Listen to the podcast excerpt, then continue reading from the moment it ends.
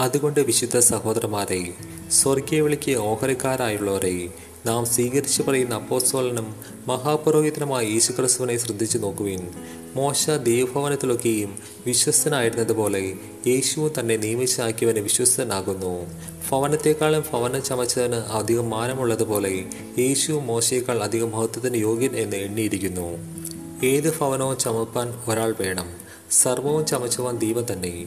അവന്റെ ഭവനത്തിലൊക്കെ മോശ വിശ്വസ്തനായിരുന്നത് അരളി ചെയ്യുവാനിരുന്നതെന്ന് സാക്ഷ്യം പറയുന്ന ഭൃത്തനായിട്ടത്രേ ക്രിസ്തുവും അവന്റെ ഭവനത്തിന് അധികാരിയായ പുത്രനായിട്ട് തന്നെ പ്രത്യാശയുടെ ധൈര്യവും പ്രശംസയും നാം അവസാനത്തോളം മുറുകെ പിടിച്ചുകൊണ്ടാൽ നാം തന്നെ അവന്റെ ഭവനമാക്കുന്നു അതുകൊണ്ട് പരിശുദ്ധാത്മാവ് അരളി ചെയ്യുന്നത് പോലെ ഇന്ന് നിങ്ങൾ അവന്റെ ശബ്ദം കേൾക്കുന്നുവെങ്കിൽ മരുഭൂമിയിൽ വെച്ച് പരീക്ഷാ ദിവസത്തിലെ മത്സരത്തിൽ എന്ന പോലെ നിങ്ങളുടെ ഹൃദയം കഠിനമാക്കരുത്.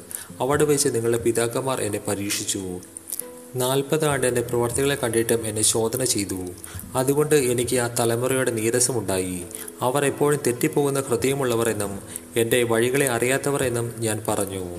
അവർ എന്റെ സ്വസ്ഥതയിൽ പ്രവേശിക്കുകയില്ല എന്ന് ഞാൻ എന്റെ ക്രോധത്തിൽ സത്യം ചെയ്തു. സഹോദരന്മാരെ ജീവനുള്ള ദൈവത്തെ ത്യജിച്ചു കളയാതിരിക്കേണ്ടതിന് അവിശ്വാസമുള്ള ദുഷ്ടഹൃദയം നിങ്ങളിൽ ആർക്കും ഉണ്ടാകാതിരിപ്പാൻ നോക്കുവിൻ. നിങ്ങൾ ആരും പാപത്തിന്റെ ചതിയിൽ കഠിനപ്പെടാതിരിക്കേണ്ടതിന് ഇന്നെന്ന് പറയുന്നിടത്തോളം നാൾ തോറും പ്രബോധിപ്പിച്ചു പ്രബോധിപ്പിച്ചുകൊള്ളുവിൻ. ആദ്യ വിശ്വാസം അവസാനത്തോളം മുറുകെ പിടിച്ചുകൊണ്ടാൽ നാം ദൈവത്തിന്റെ പങ്കാളികളായി തീർന്നിരിക്കുന്നുവല്ലോ.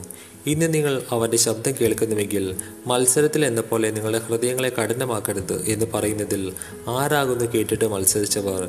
മിസ്രൈമിൽ നിന്ന് മോശമുഖാന്തരം പുറപ്പെട്ടു വന്നവർ എല്ലാവരുമല്ലോ. നാൽപ്പത് ആണ്ട് ആരോട് ക്രോധിച്ചു? പാപം ചെയ്തവരോടല്ലയോ? അവരുടെ ശവങ്ങൾ മരുഭൂമിയിൽ വീണുപോയി. എന്റെ സ്വസ്ഥതയിൽ പ്രവേശിക്കുകയില്ല എന്ന് ആണയിട്ടത് അനുസരണം കെട്ടവരോടല്ലാതെ പിന്നെ ആരോടാകുന്നു? ഇങ്ങനെ അവിശ്വാസ നിമിത്തം അവർക്ക് പ്രവേശിക്കാൻ കഴിഞ്ഞില്ല എന്ന് നാം കാണുന്നു.